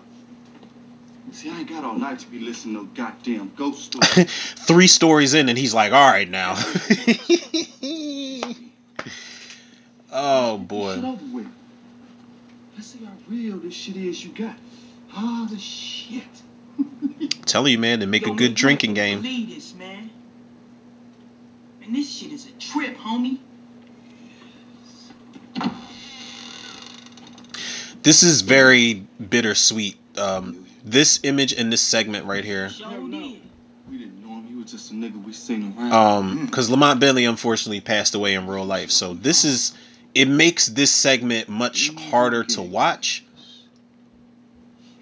I think Lamont Bentley passed away in a car accident years ago, and that was crazy, man. Because he was um, I, I liked Lamont Bentley. I think I was introduced to him in um, Moesha. But rest in peace, shout out to him. And it was crazy, man. Like at the time, we were losing so many people from TV, man. I don't remember how many years apart it was, but I remember him and Merlin Santana passed away. And I was like, damn, these are two dudes who were in these big name TV shows, and it's crazy. I didn't even mention Ricky Harris. Rest in peace, shout out to Ricky Harris. Again, makes this segment a lot harder to watch because of how Ricky Harris is about to get murked off in this. This is um the social relevance in in this last segment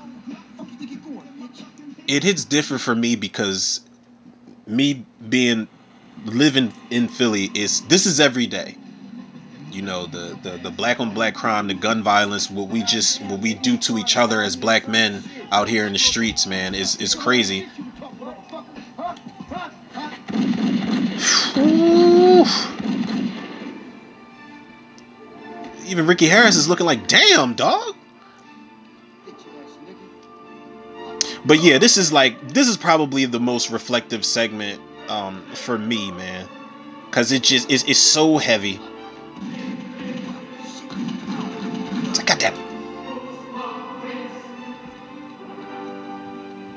They almost made Lamont Bentley look like Ray J. On. Blast your little ass dick off first. Of all, why does he have a jacket on with a beater underneath? Like there was like no shirt was was was an option. Too fucking many think he old. Shut down, crazy K. You crazy, huh? On. I wonder how many people in the audience knew that this was Bulldog and his crew. But I like how they they they kind of like had their faces not completely visible. The voices were all distorted. Now the only reason, the only time you will ever see that many cops show up for a shooting is if there are black people involved, so they can. Yeah, this this is exactly what would happen. They like, look, I don't know who's in the right or the wrong, but we shooting all you motherfuckers.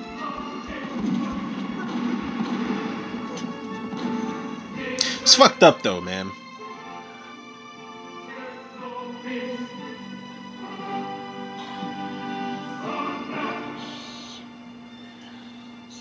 Same a motherfucking cop. Damn. The um, what was I about to say? I, I always wonder,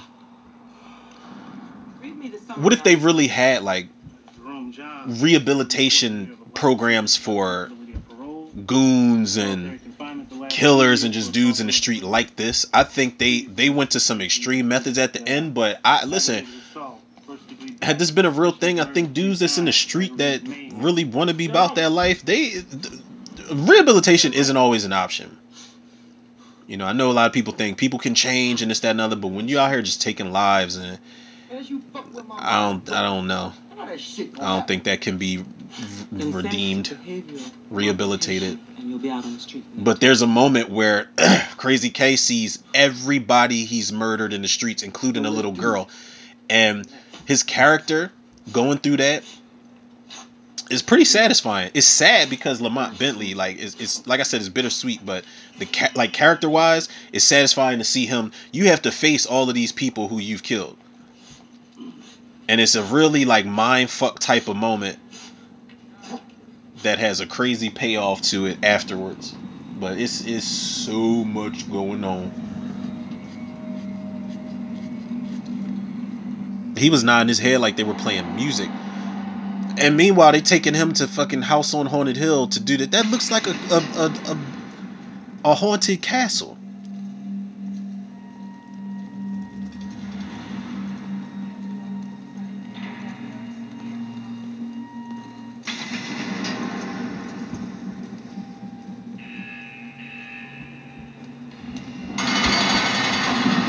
I love how everybody in there is taller than Lamont Bentley.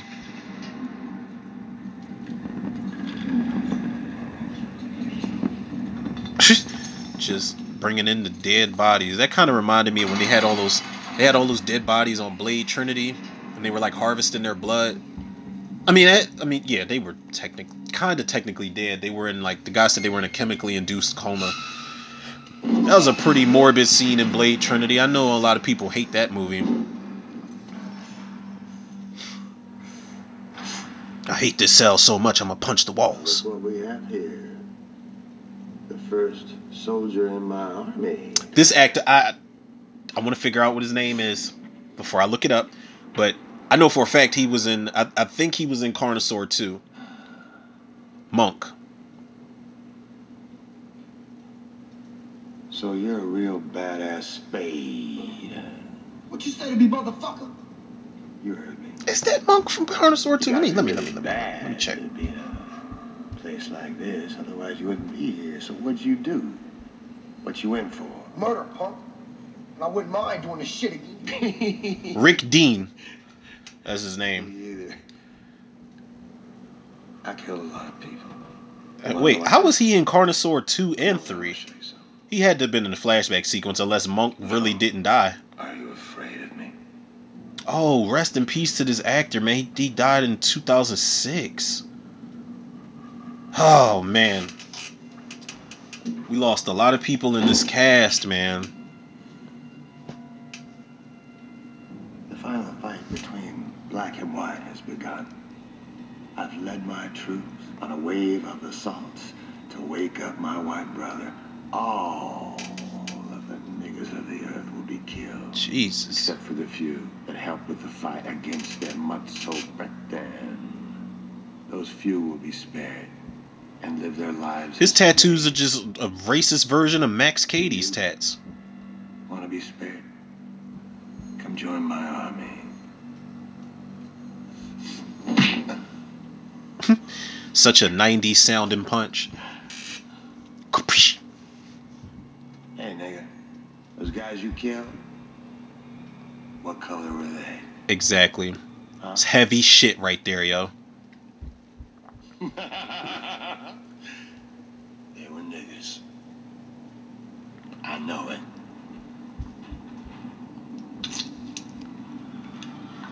Ugh. You're cool with me, nigga. I like you. I like you a lot. This is one of the reasons why, not necessarily with, with racist people out here in Philly, but with the cops. You you very rarely, you know, I did say in that first segment with Martin Moorehouse and the cops, that is something you see all over the United States, televised on social media, whatever case may be. Black men getting murdered um, by these cops, uh, just too too much, man. As far as like the the black on black crime, is one of the reasons, especially out here, um, is one of the reasons why you hardly hear about. I mean, it happened recently actually, and rest in peace, shout out to um, I think his name was Alexander Spence, who was shot and killed by the police uh, like a couple weeks ago or like last month or so. So rest in peace, shout out to him, prayers up to the family. But outside of that, um, it is very rare, uh, at least that I hear about cops shooting and killing black men in Philly because we do it to each other every single day. And that's the reason that a lot of cops can sit back and just, well, we don't have to do what everybody else is doing all across the, the United States, you know. We can just sit back because they're getting rid of themselves. We can sit back and enjoy the show. They're doing us a favor at this point. And that's that's what a lot of not everybody, but that's what a lot of people want. So that's like why I said it was heavy as fuck when he said, "What were the, what what color were those dudes you killed? You cool with me? You know what I'm saying? You know who is not cool with me? That fucking truck that is outside my window. So my apologies, people.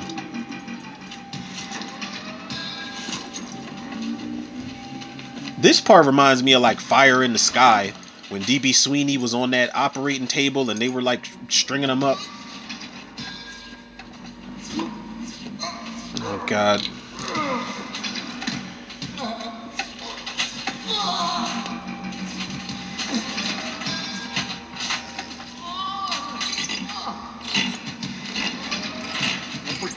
Real when I get out this motherfucker.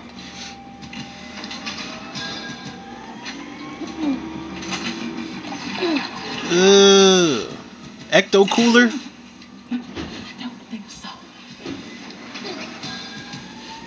First of all, trash day was what Wednesday. It's Thursday. These motherfuckers is outside just acting a fool, man.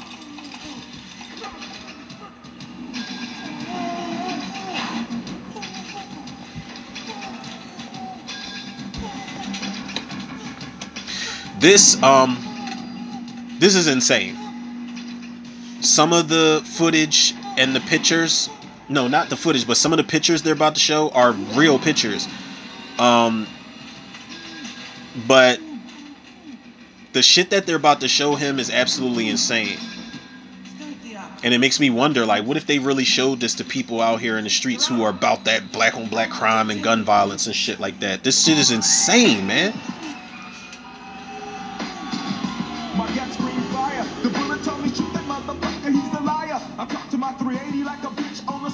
It used to annoy the hell out of me. My cousin used to say, when we both saw Tales from the Hood, this is the one song for some reason that stood out in my cousin's head. And I'm just like, shut the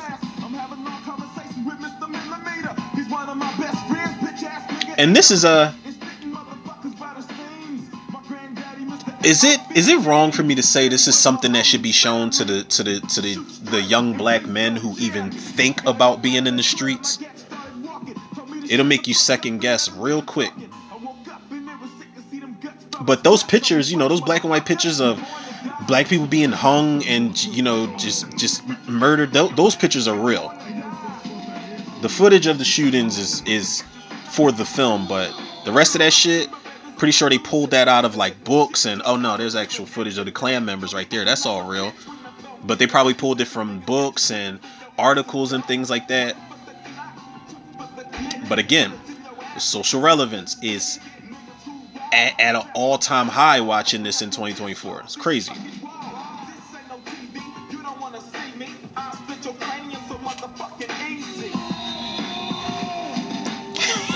He's like, turn this shit off. They basically put him on a. I, I don't know the name of the that ride that was at like every carnival back in the day. Um, where it spins around and you stick to the wall and shit like that. That's basically what they're doing. And was that was that Rodimus?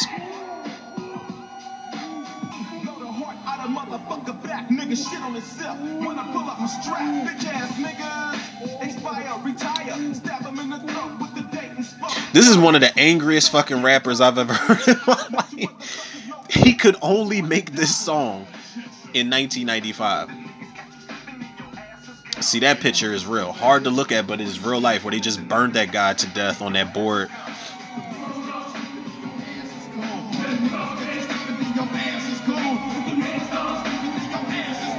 But this was a reality check for his character. He's just like, holy shit, like I've been doing this in the streets with no type of conscience and no consequence at all. And he's he's getting like a, a taste of his own medicine. Sensory what? Sensory deprivation chamber. Ooh, those restraints make my anxiety kick in. The punch by itself. it's a tiny meal, All right, well, all right, it's not that funny. I mean, I'm pretty sure she's definitely enjoying this because she's like, yo, y'all need a taste of your own medicine.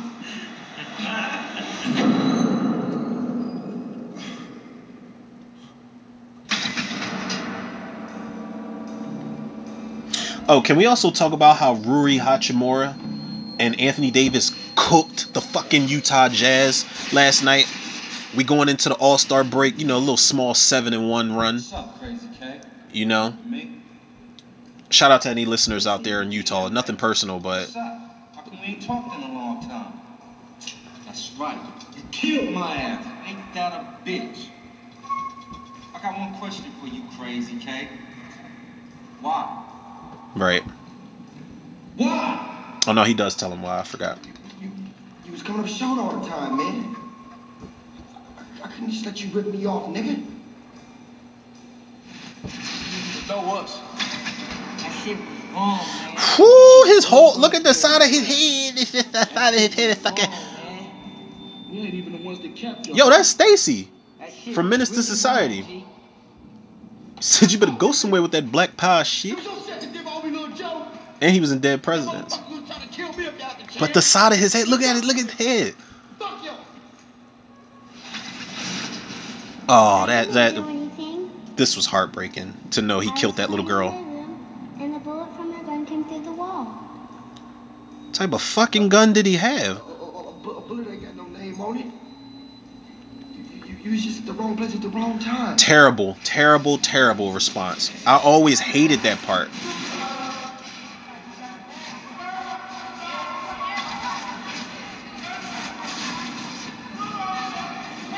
He's looking at Rosalind Cash like, I didn't kill you. What you doing here? Shut the fuck up. Why should they, Jerome? Are they saying something you don't want to hear? So you gonna blame all this shit on me? Huh? You trying to make me brave this up, motherfucker? Huh? I don't no responsibilities for these motherfuckers. But you are responsible for the lives you've taken, for the dreams you've turned into nightmares. Yep, that's a lot of bodies he caught in the street, man. I don't know how I, I don't know how people sleep like that, man. What about the nightmare I lived in? Oh, wah wah wah. I lived there because I was born in this motherfucker. Wah wah wah. I don't know, Jerome. He's spitting. me. Who is responsible? Your mother? Your father? Your teachers? The world? Who? Exactly. It's easy to make excuses and point fingers, yo. The nightmare ends when you say it does. The the ultimate uh, wall break would have been if Freddy popped up when he's like, "What about my motherfucking nightmare?" one motherfucking responsibility in this war, and that's me, and that's it, motherfucker. So anybody and everything that ain't me ain't shit. Do you understand that? You ain't nothing without David Ruffin.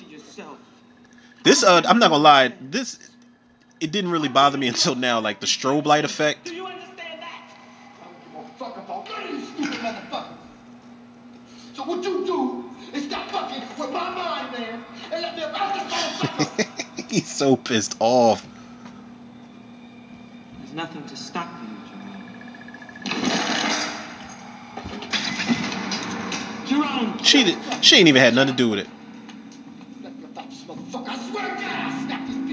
Jerome, it's not too late to be saved. You won't get another chance. I need another motherfucking chance. You know why? Because I don't give a fuck. I said I don't give a fuck. He took the Bishop and Juice moment to the extreme. She's like, okay, let me just fade out real quick. I don't give a fuck. I don't, I don't give a fuck. I don't give a fuck. I don't give a fuck. We don't give a fuck either, motherfucker. Whew. Damn.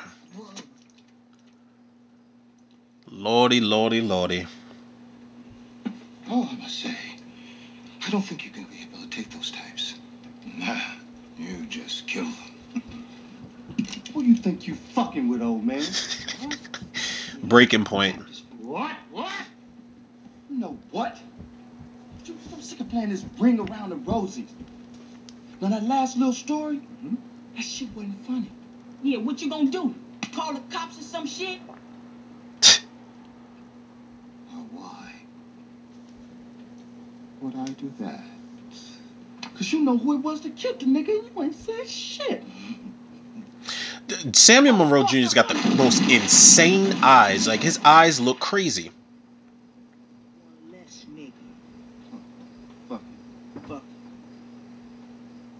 Just bust a cap in old fool now. No, no, no, no, no, no. Don't be stupid, motherfucker.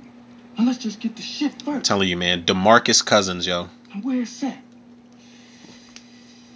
Shit. yeah. Follow me. Now we want the shit. Woo! Shit. Ring around the rosies, huh? You do. Now, this ending, man. Everything, you know, there's there's been some really terrifying, scary moments in this movie, man. Creepy, whatever you want to call it. But this shit here, I I, I couldn't believe what I was watching. I couldn't believe it. This was this was a twist for for for the ages, man. This is one of the greatest twists Right about now, man. I'm losing my paper. And um pretty much epilogues of all time, man. This was I I, I wish I could have seen the audience reaction or just heard the audience reaction to this moment right here, the ending for this movie. This was absolutely fucking bonkers, man. And it's not enough that he's just turning lights on without just just pointing at him and shit. I have it here. It's in the coffins. Where? What I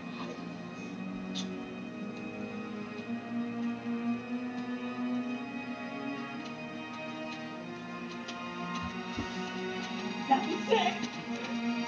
Now, how the hell they was gonna leave out of there if it was drugs in all three caskets?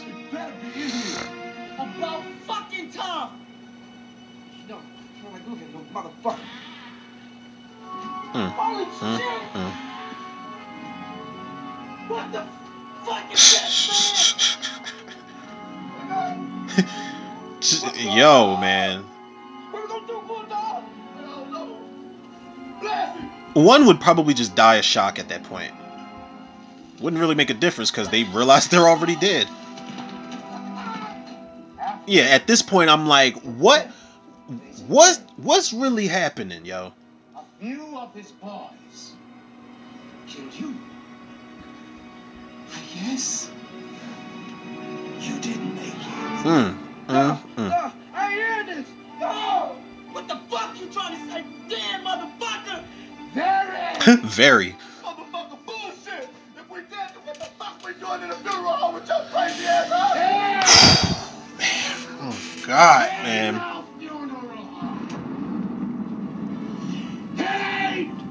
The Pterodome! Neither! Fat Tuesdays. Welcome to hell! Shit, man. Just, it's, they should have just ran the fuck out at that point. I mean, it wouldn't make a difference. Okay, that was a super animated tongue that just came through the gap. That was a cool transformation at the time. When he turned into the fucking devil, I was like, oh my god. And their reactions are just, they're like, what is going on? You will burn for all eternity. This was this uh, one of the craziest fucking endings I've ever seen in my life.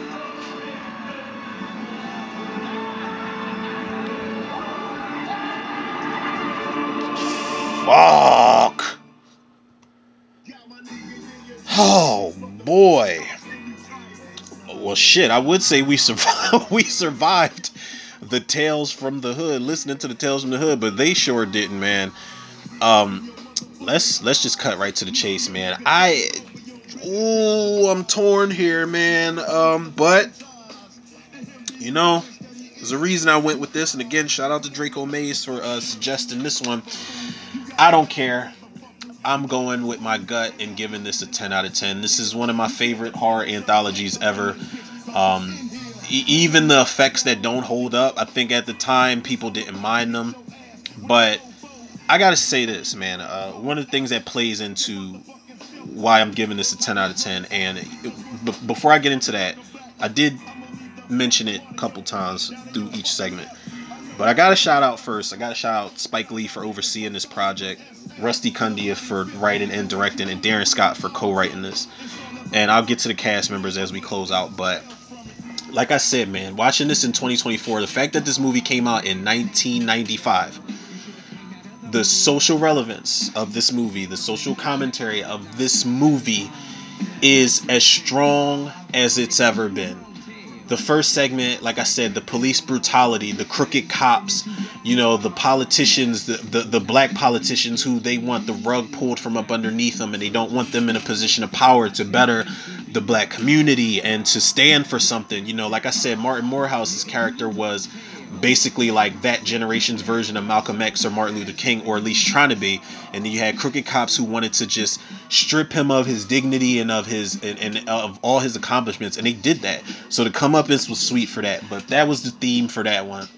And the social relevance that one had. Then you get the second one with the monster, and I feel like it was so much more for me than the monster. It was the school bullying, which is another thing that's at an all-time high now. The school bullying is one of the reasons I want to remake a Slaughter High for real, for real, because y'all better stop that shit, man. That's where it can go. You know, you might have Marty Rantzen fuck around and pay y'all a visit. Y'all keep, you know, bullying these damn kids. But the school bullying, and then that leads into domestic violence, whether it's uh, you know David Alan Grier's character beating on uh, Paula Jai Parker's character, or whether it's um, him beating on Brandon Hammond's character. Either way, it's the domestic violence that I feel is the theme of that one. Then you get the racist politician type of thing, just the politics in general, and like I said, the smoke and mirrors aspect of that. Again, if you would if you watch it today people are going to go back and, and think to themselves like wow this is very at least in my opinion and i don't get political here but this is very reminiscent of what the fuck is going on with trump. You know? Is is it mirrors that perfectly and they don't they didn't know. They didn't have a clue that that would come unless they knew something we didn't and they could predict the future. I don't know. And then you get to um the the the, the last segment where like I said, it, it it hits hard out here, man. I can't tell y'all how many friends of mine I've lost out here in the streets to to whether gun violence or just black on black crime in general. Out here in Philly, uh, I don't know if we're still the murder capital, but there was a reason we hit that. You know, we hit like 400, 500 murders one summer and almost didn't let up. It's common out here, it's regular out here, and it happens um, too often, man. So I feel like somebody watching that, even if you were a street dude watching, um, you know, uh, uh, Tales from the Hood. I think that last segment would hit even the hardest street dude, and it would make them kind of, I don't know necessarily second guess, but it's still going to hit them hard and just be like, damn. So that's that's really what it is on the outside looking in. You know, I, I just it's the weight of this movie, man. It just holds up so well for me, and the themes are there. And I, like I said, the prologue and epilogue segments are great.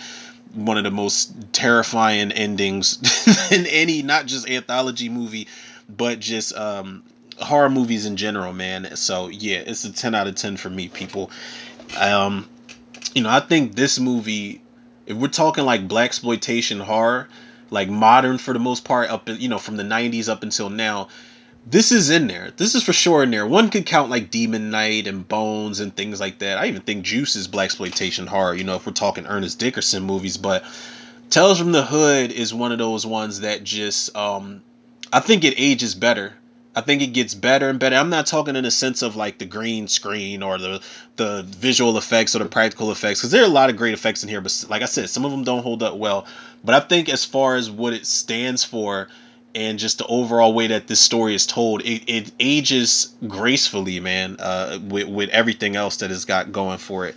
And you do put that, you, you know, you categorize this with an, another movie that holds up better than it did back then, I think, is People Under Stairs. Now, had I not done commentary for that, I would definitely do it this month just because, like this movie, the social commentary outweighs the fact that it is kind of like a hood type of horror movie. Um, but these guys did a really great fucking job, man. Rest in peace. Shout out to. I had no idea we had lost so many um, of these cast members, man. Uh, so rest in peace. Shout out to uh, Clarence Williams III, Michael Massee. Uh, rest in peace. Shout out to Rosalind Cash and um, Lamont Bentley. Everybody else that was, you know, that we lost in this cast. But shout out to Corbin Bernsen, Joe Torry, DeAndre Bond, Samuel Monroe Jr uh, Tom Wright, Anthony Griffith, Duane Whitaker, David Alan Grier, Brandon Hammond, Paula Jai Parker. Like like I said, cast stacked top to bottom, man. Uh, now I'll say this, man, uh, before I close this shit out. I I know that they came back to do parts two and three, but me, the way this movie hits for me still to this day, I don't have any intentions on watching part two or three. I'm cool. I don't think I I don't think I necessarily need to see part two and part three. I know um, Keith David is like the um, storyteller throughout the course of the second one, and I think Tony Todd is in part three, and I I just got a feeling that I'm cool with this one, you know, because even if I don't like two and three, um, I I, I just I want this in the memory of it and how it holds up in present day. I just I want that to be what it be. I, I need to learn that sometimes I don't always have to be a completionist and watch the rest of the sequels in the series. Another thing I'll say I think that you know I know two and three were not well received, um, but if it were up to me, it's time to reboot this, man. I think it's time to reboot this and have the same people involved, but have all the new black uh, creators come in there. Let's throw some Jordan Peele in one of the segments for him to direct. Let's throw some Issa Rae in there, some Ava DuVernay, some you know some Antoine Fuqua. Uh, maybe put Ernest Dickerson to direct one of the segments. Man, I, I think Donald Glover should be somebody on board with a Tales from the Hood reboot. I it's just me. I feel like there's way too many black writers, directors, producers, actors, and actresses that are on this new wave of black cinema right now and black exploitation horror, I, it's no doubt in my mind that people will show up for a reboot of this movie, man. I don't think they should do the same segments over. I think that creativity in horror is at an all time high, so I, I think that new stories can be told, and this is something that should definitely not be a dying property. Uh, I'm not I'm not saying that it is. I'm just saying like I already I just I just know that parts two and three aren't as good as this one. I already know it. I know it for a fact. Now, I don't know if that's fair because I haven't seen them and I haven't given them a chance, but I just, I just it's something in my heart, man. I know, but I want to see this rebooted with with all the the right people behind it, man. But big shout out to everybody that was involved in this. People, y'all already know where to go, and if y'all don't, y'all can follow the podcast on Spotify, iTunes, Google Podcasts, Apple Podcasts, Overcast, Pocket Cast, Breaker, Radio Public, Podbean and Podcast Addict. Shout out Spotify for podcasters. Follow me on Facebook, Instagram, and TikTok, Romero Tudor. Shout out to the Facebook movie group, The Cinemaniacs.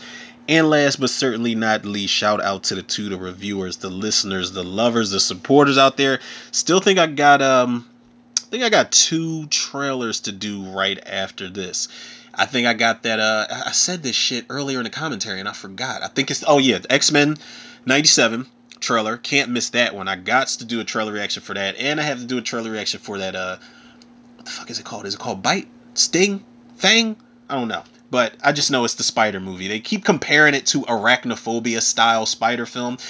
I don't know how blasphemous and bold that is, but we'll see, man. I'm hoping it's good because I'm all for um I'm all for you know bug movies. I think we need a resurgence in good bug movies. There's a lot of bad ones. You can go on Tubi and look at the bad ones. You know, fucking ice spiders and lava lava lantu lantern flies and all whatever that shit is. I don't think there's really a lantern flies horror movie.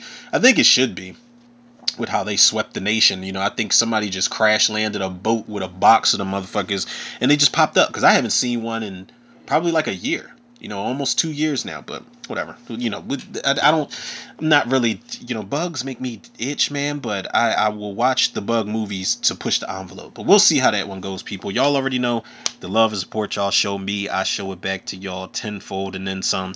So that being said, people, yours truly, Romero Tutor. Another episode of Tutor Reviews in the can. I'll check y'all on the next one.